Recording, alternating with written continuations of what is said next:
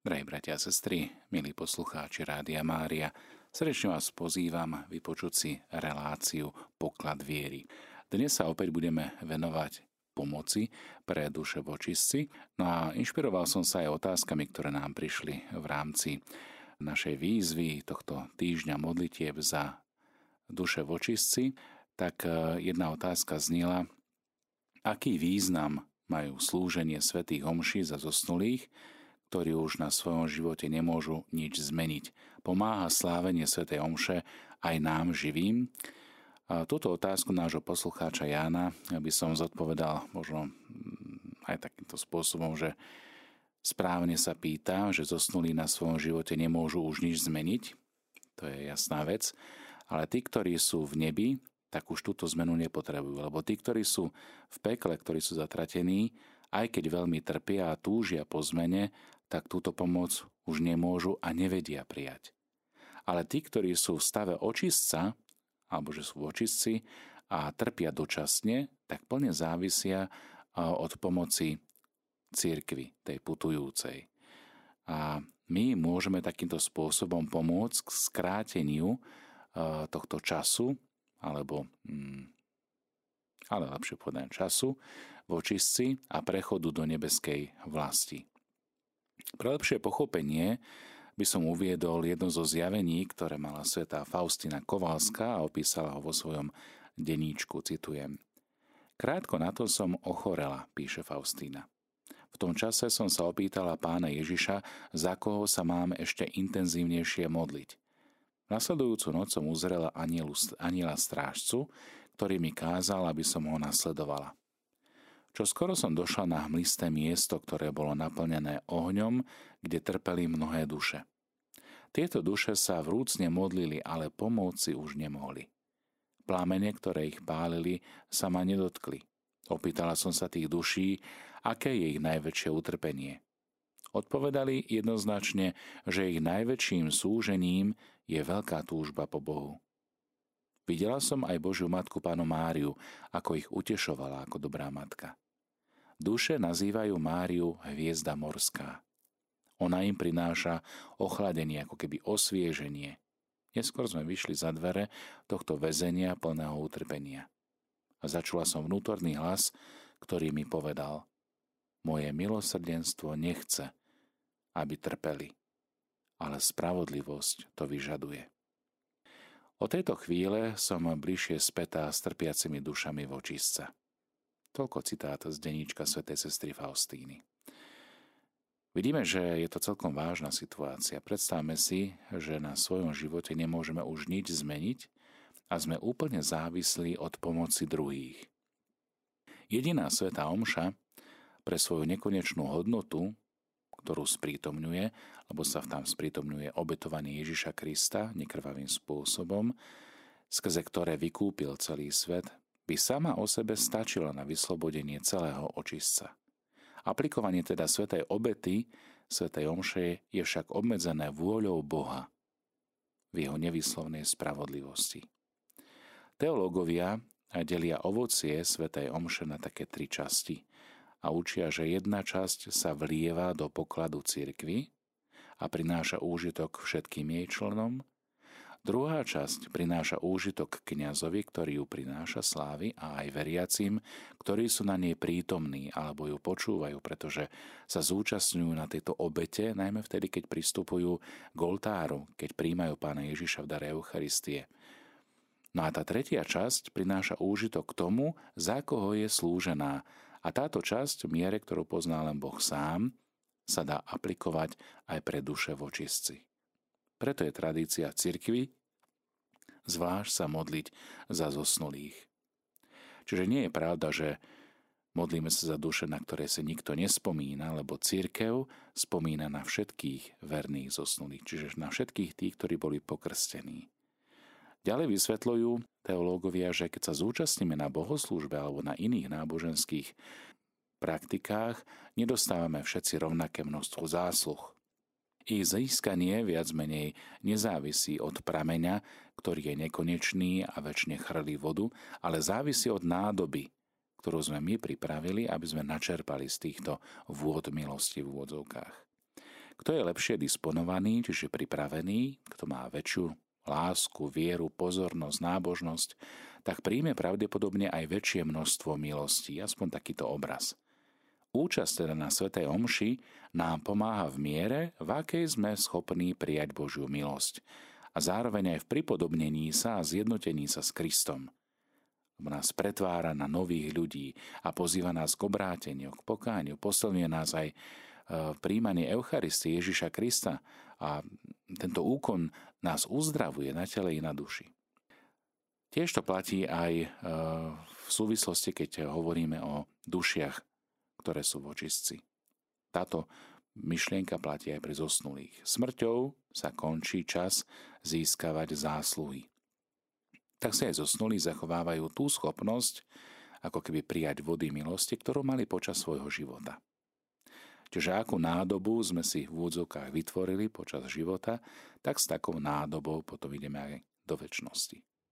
Eucharistická obeta Sv. Omše je nevyčerpateľný prameň, ale zosnulí z neho príjmu len toľko, koľko sa vôjde do tej ich nádoby. Na Zemi teda neexistuje objektívne účinnejšia pomoc pre duše vočistci, ako je najsvetejšia obeta, čiže Sveta Omša, ktorá je obetovaná za ne. Duše vočistci potrebujú našu pomoc. Tak e, k tomuto vás chcem samozrejme všetkých pozbudiť. A veľmi účinnou pomocou, inšpirovanou aj skúsenosťou svätého pápeža Gregora Veľkého, je aj slávanie, slávenie alebo prinášanie obety tzv. gregoriánskych svetých homší. O čo ide? Je to 30 po sebe nasledujúcich svetých homší, ktoré sú aplikované za spásu duše zosnulého. Viac e, takých duchovných myšlienok a informácií o dušiach v očistci a slávení svätých homší za ne e, ponúka aj známy italianský kniaz Dolindo Rotolo v knihe Kto zomrie, uvidí. Druhá otázka, ktorá sa nám dostala a ktorú by som veľmi rád zodpovedal v rámci pokladu viery, lebo sa dotýka témy e, zosnulých a duší v očistci, tak je otázka našej poslucháčky Edity ako je to so spopolňovaním po smrti? Je v poriadku popol zosnulého voľne rozptýliť do prírody, alebo si ho môžeme nechať doma?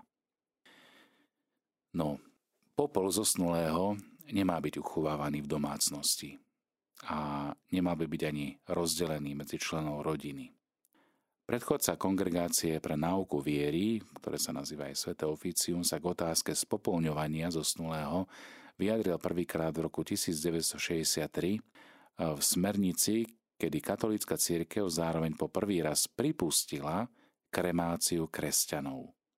Smernica tejto kongregácie pre náuku viery ustanovuje, aby sa verne zachovával zvyk pochovávať mŕtve telá veriacich, pričom sa dodáva, že kremácia neprotirečí kresťanskému náboženstvu čiže kremácia ako taká sa nezakazuje. Už sa teda nemajú odopierať sviatosti a pohrebné obrady tým, ktorí si želali byť eh, spopolnení. Platí to však pod podmienkou, že ich želanie nie je motivované popieraním kresťanskej dogmy viery alebo nejakým sektárskym zmýšľaním či nenávisťou voči katolíckému náboženstvu a cirkvi. Postoj prezentovaný týmto dikastériom prebral aj kódex kanonického práva, ktorý je takou normatívou právnou, ale tiež aj katechizmus katolíckej cirkvi. V otázke položenej, alebo teda v kontexte tejto položenej otázky, je vhodné citovať aj samotný kódex e, v kanone 1176, paragraf 3, citujem. Církev nástojčivo odporúča, aby sa zachovával nábožný zvyk. Telá zomrelých bratov a sestier pochovávať nezakazuje však ani kremáciu, ak nebola zvolená z dôvodov, ktoré by odporovali kresťanskému učeniu. A v nasledujúcom kánone 1184, paragraf 1, odstavec 2, citujem, ak pred smrťou neprejavili nejaké znaky pokánia, Cirkevné pohrebné obrady treba odobrieť tým, ktorí si zvolili kremáciu vlastného tela z dôvodov, ktoré odporujú kresťanskej viere. Na celom svete rastie počet ľudí, ktorí si volia spopolnenie, no ani my na Slovensku nie sme výnimkou, aby sa vyhlo akýmkoľvek pochybnostiam v otázkach nakladania s popolom zosnulého. Preto aj Kongregácia pre náuku viery v roku 2016 vydala inštrukciu Adres urgendum cum Christo ohľadom pochovávania zomrelých, ale aj tiež uchovávania popola e, v prípade ich kremácie. Uvádza sa v nej nasledovné. Keď cirkev pochováva tela zosnulých, potvrdzuje tým vieru vo vzkriesenie tela a chce zdôrazniť vysokú dôstojnosť ľudského tela ako integrálnej súčasti ľudskej osoby, s ktorou má telo spoločnú históriu. Preto nie sú prípustné také postoje a obrady, ktoré by zahrňali milné predstavy o smrti, považovanej či už za definitívne zničenie osoby, za moment splynutia s matkou prírodou v úvodzovkách alebo s vesmírom, alebo za istú etapu v procese reinkarnácie či definitívne oslobodenie z väzenia tela. Text citovanej inštrukcie dáva teda jasnú, a jednoznačnú odpoveď na položenú otázku. Kedykoľvek sa z legitimných dôvodov rozhodne pre spopolnenie mŕtvého tela, popol zosnulého musí byť uchovávaný podľa predpisu na posvetnom mieste, čo sa tým myslí, teda na cintoríne, alebo v istých prípadoch v kostole, alebo na kompetentnou cirkevnou autoritou určenom mieste. To môže byť napríklad nejaká krypta alebo podobne. Uchovávanie popola na posvetnom mieste môže prispieť k zmenšeniu rizika, že sa zosnulí vytratia z modlitieb a vytratia aj zo spomienok svojich príbuzných a celého kresťanského spoločenstva. Bráni to tiež zabúdaniu a nedostatku úcty, čo sa môže stať najmä vtedy, ak sa prvá generácia pominie, ale aj nejakých nepristojných praktik alebo poverčivosti. Z uvedených dôvodov teda sa nedovoluje uchovávať popol v domácnosti iba v prípade vážnych a výnimočných okolností, ktoré závisia od kultúrnych podmienok miestneho charakteru, tak vtedy môže ordinár so súhlasom konferencie biskupov alebo synody biskupov východných cirkví udeliť výnimku uchovávať popol v domácnosti.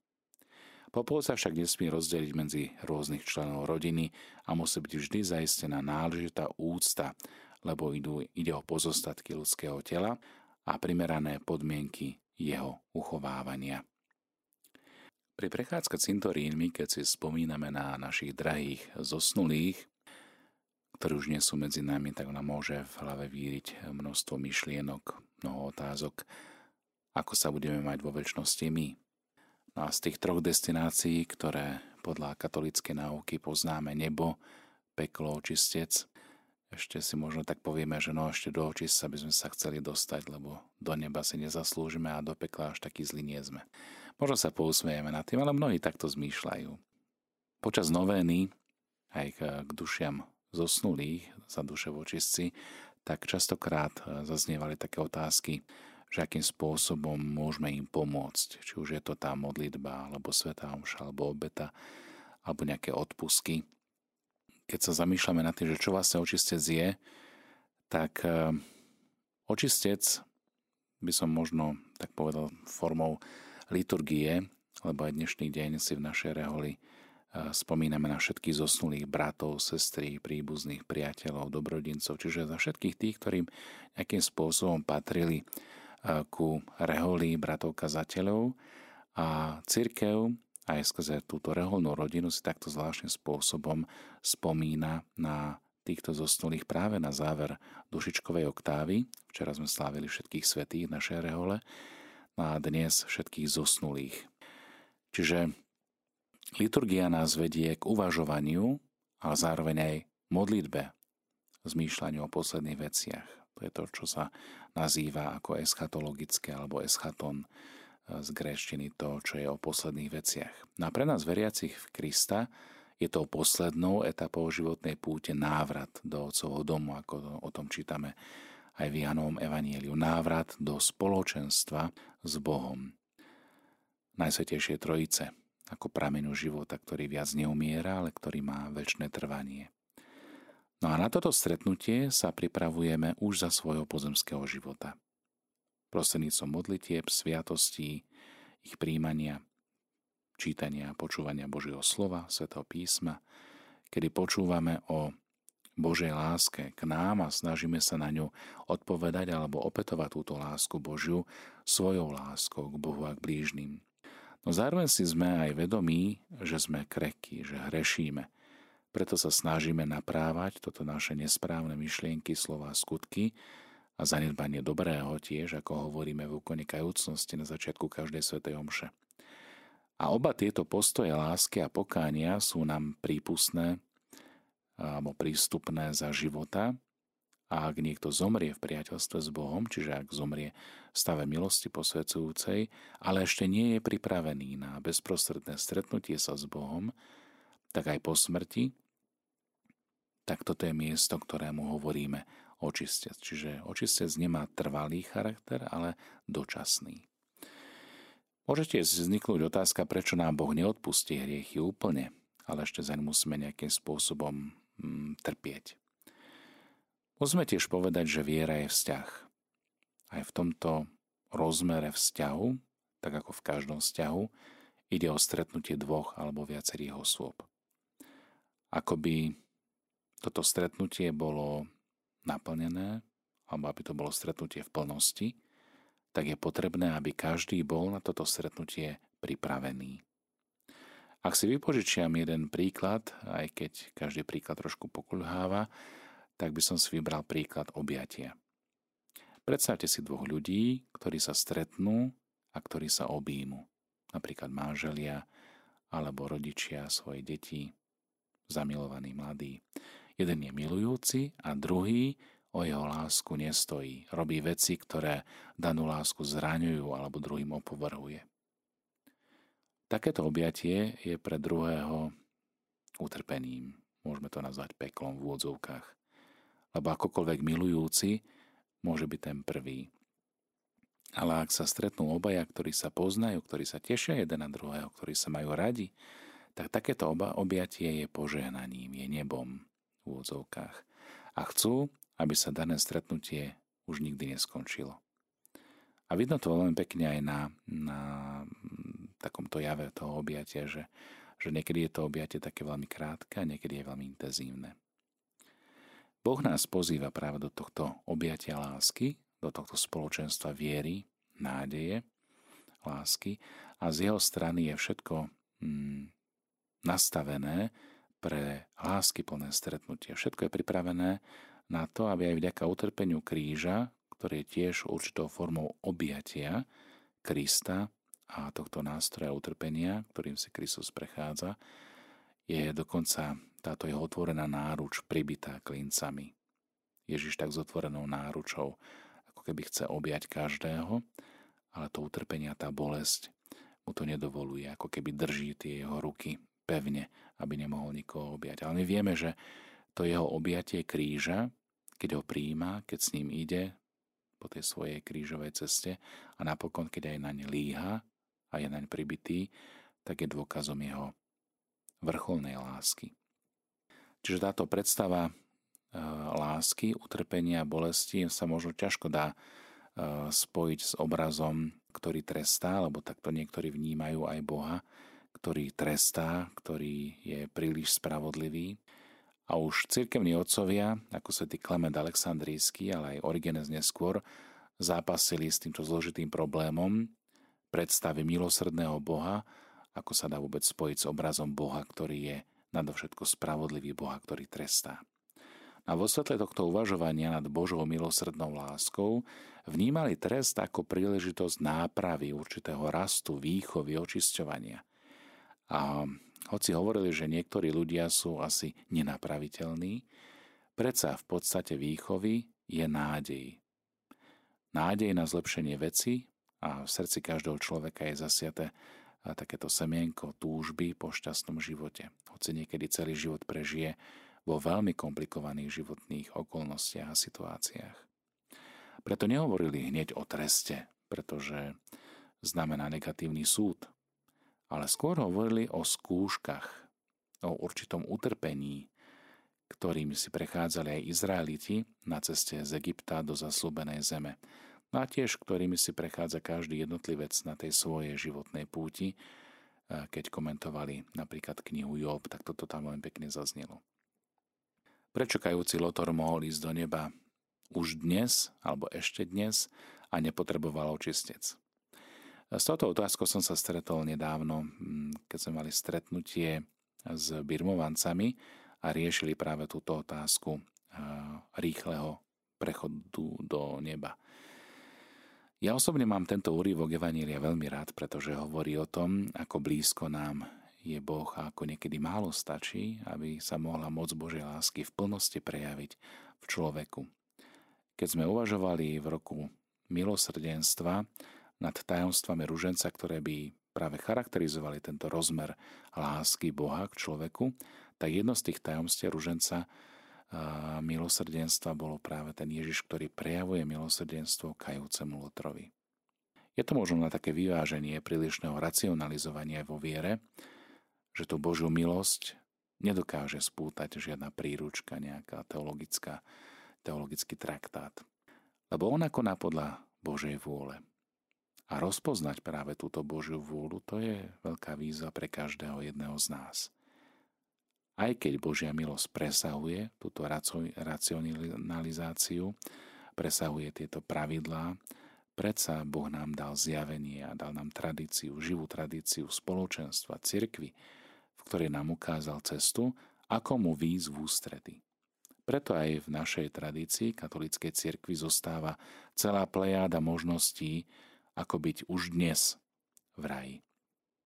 Od extrému milosti obrátenia v okamihu smrti po postupné nadobudanie vzťahu s Bohom počas svojho života a rast v láske, v nádeji skrze vieru, ale aj skutky milosrdnej lásky. Kajúci Lotor s poznaním Ježiša, ale zároveň aj s poznaním svojej biedy, svojej hriešnosti a prijatím utrpenia a blízkosti svojej smrti, bol možno pripravený na prijatie do spoločenstva s Bohom. No stálo by za úvahu zastaviť sa aj nad slovami ešte dnes budeš so mnou v raji. Každopádne modlitba kajúceho Lotra Ježišu, spomen si na mňa, keď prídeš do svojho kráľovstva, môže byť aj veľmi vhodnou modlitbou pre každého veriaceho, pre každého z nás. Poslucháčka Majka nám poslala správu na SMS-ku.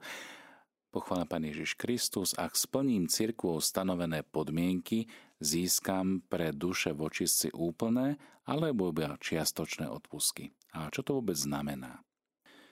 No Majka, tak téma odpuskov je pre mnohých veľmi komplikovanou témou, treba povedať na začiatok. Je takú negatívnu tvár trochu vytvorila niekedy prílišná horlivosť kazateľov alebo niekedy iba bohatá fantázia veriacich a napokon taká prudká kritika oponentov. V tomto čase, ktorý aj teraz prežívame, v čase obdobia spomienky na všetkých verných zosnulých, vieme, že ako katolíci môžeme získavať úplné odpusky pre duše vočistci, ako o tom hovorí aj dekret pápežskej penitenciárie. Získanie týchto odpuskov je spojené s troma úkonmi. Len ich zopakujem. Prvý prijatím sviatosti zmierenia, prijatie Eucharistie, návšteva cintorína a modlitba za zosnulých a na úmysel svätého Otca. Tieto tri skutky zdôrazňujú teda lásku k Bohu a vykupiteľskej obete Ježiša Krista ale aj lásku k tým, ktorí nás predišli do väčšnosti a spia s pánkom pokoja, ako o tom počujeme aj v prefácii o zosnulých. A zároveň je to aj výraz veľkej lásky k živým údom cirky, čiže k tej putujúcej, do ktorej patríme tu a teraz. No a takto sa obnovuje vnímanie celého spoločenstva tela cirkvy. Vieme, že je to církev oslávená, kde sú blahoslavení svetí ale aj všetci tí, ktorí sú spravodliví pred pánom.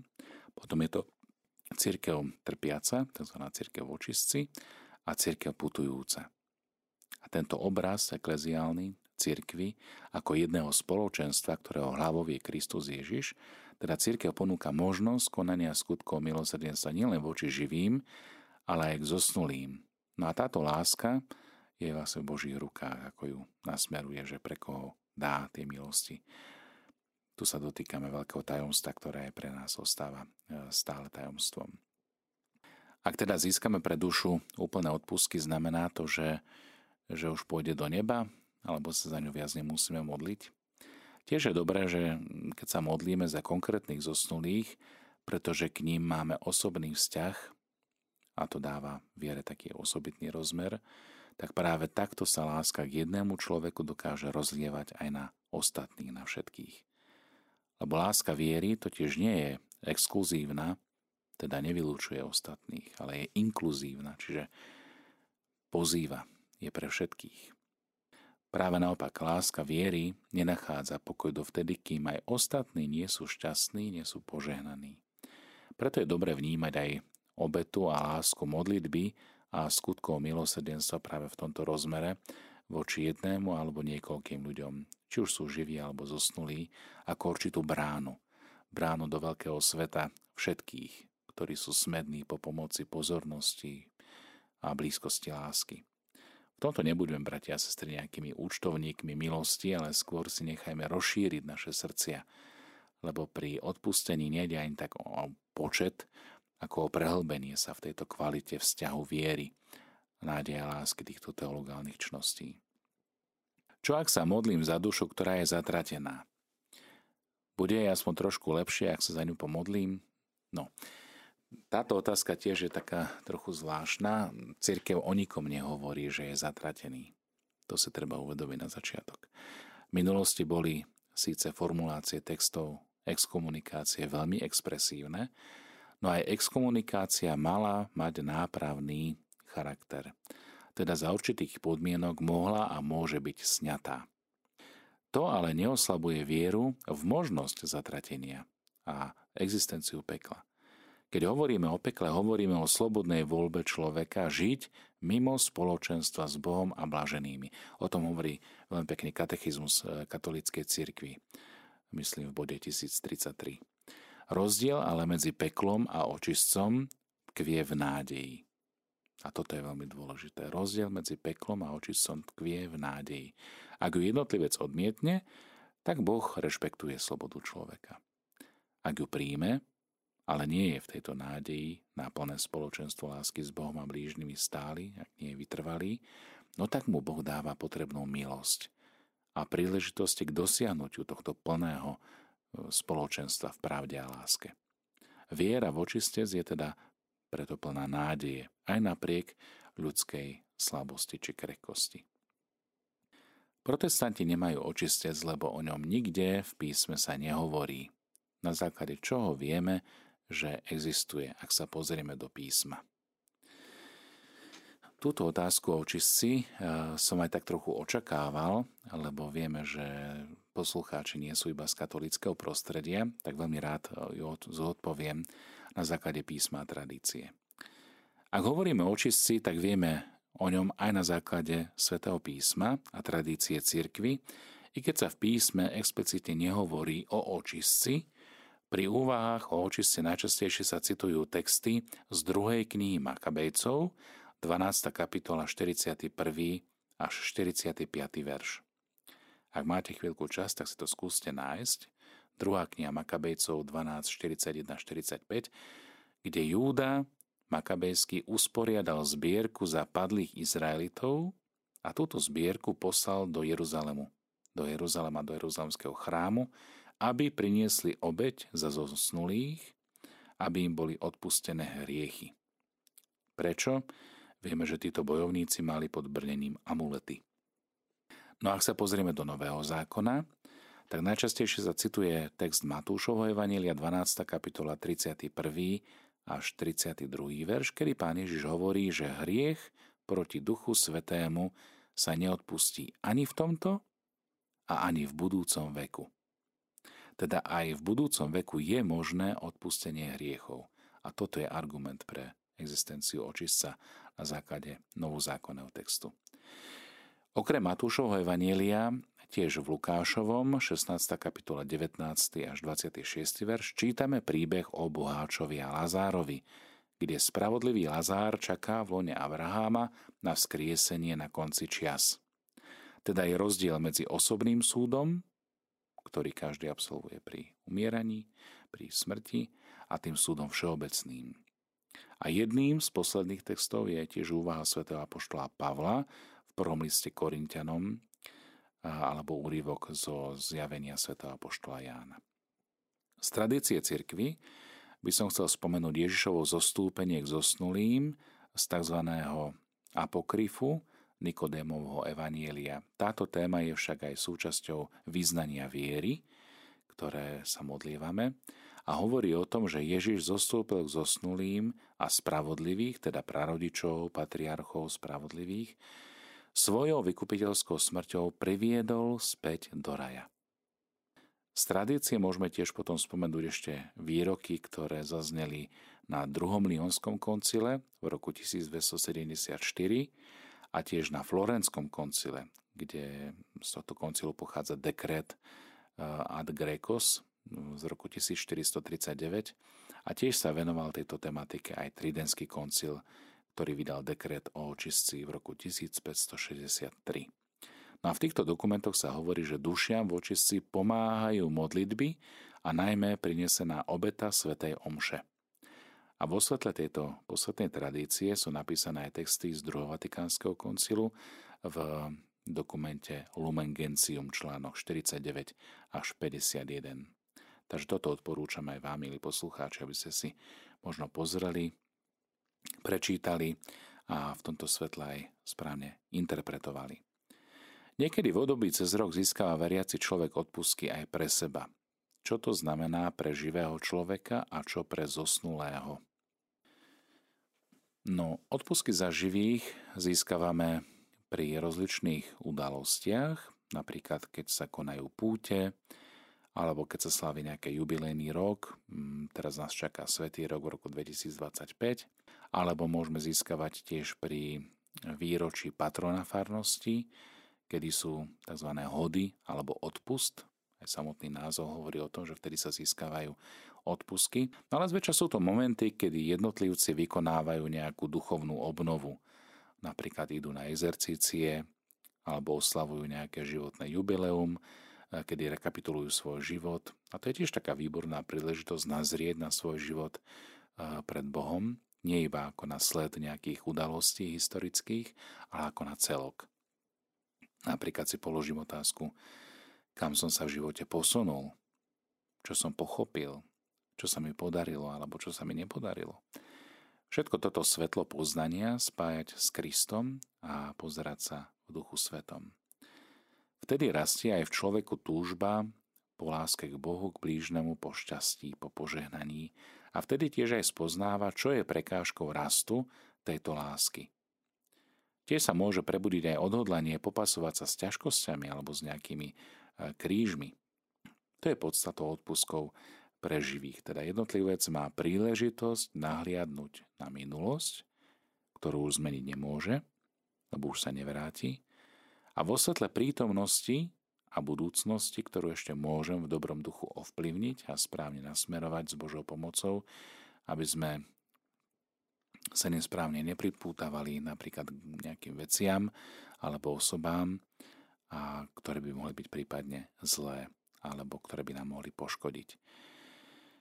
Preto ale potrebujeme pomoc, preto potrebujeme uzmierenie, preto potrebujeme aplikovať to Božie milosrdenstvo aj v kontexte Božej spravodlivosti a teologálnych čností, ako sme si o tom hovorili práve tej nádeje, viery a lásky, lebo toto všetko je prítomné aj v odpuskoch pre zosnulých bratov a sestry.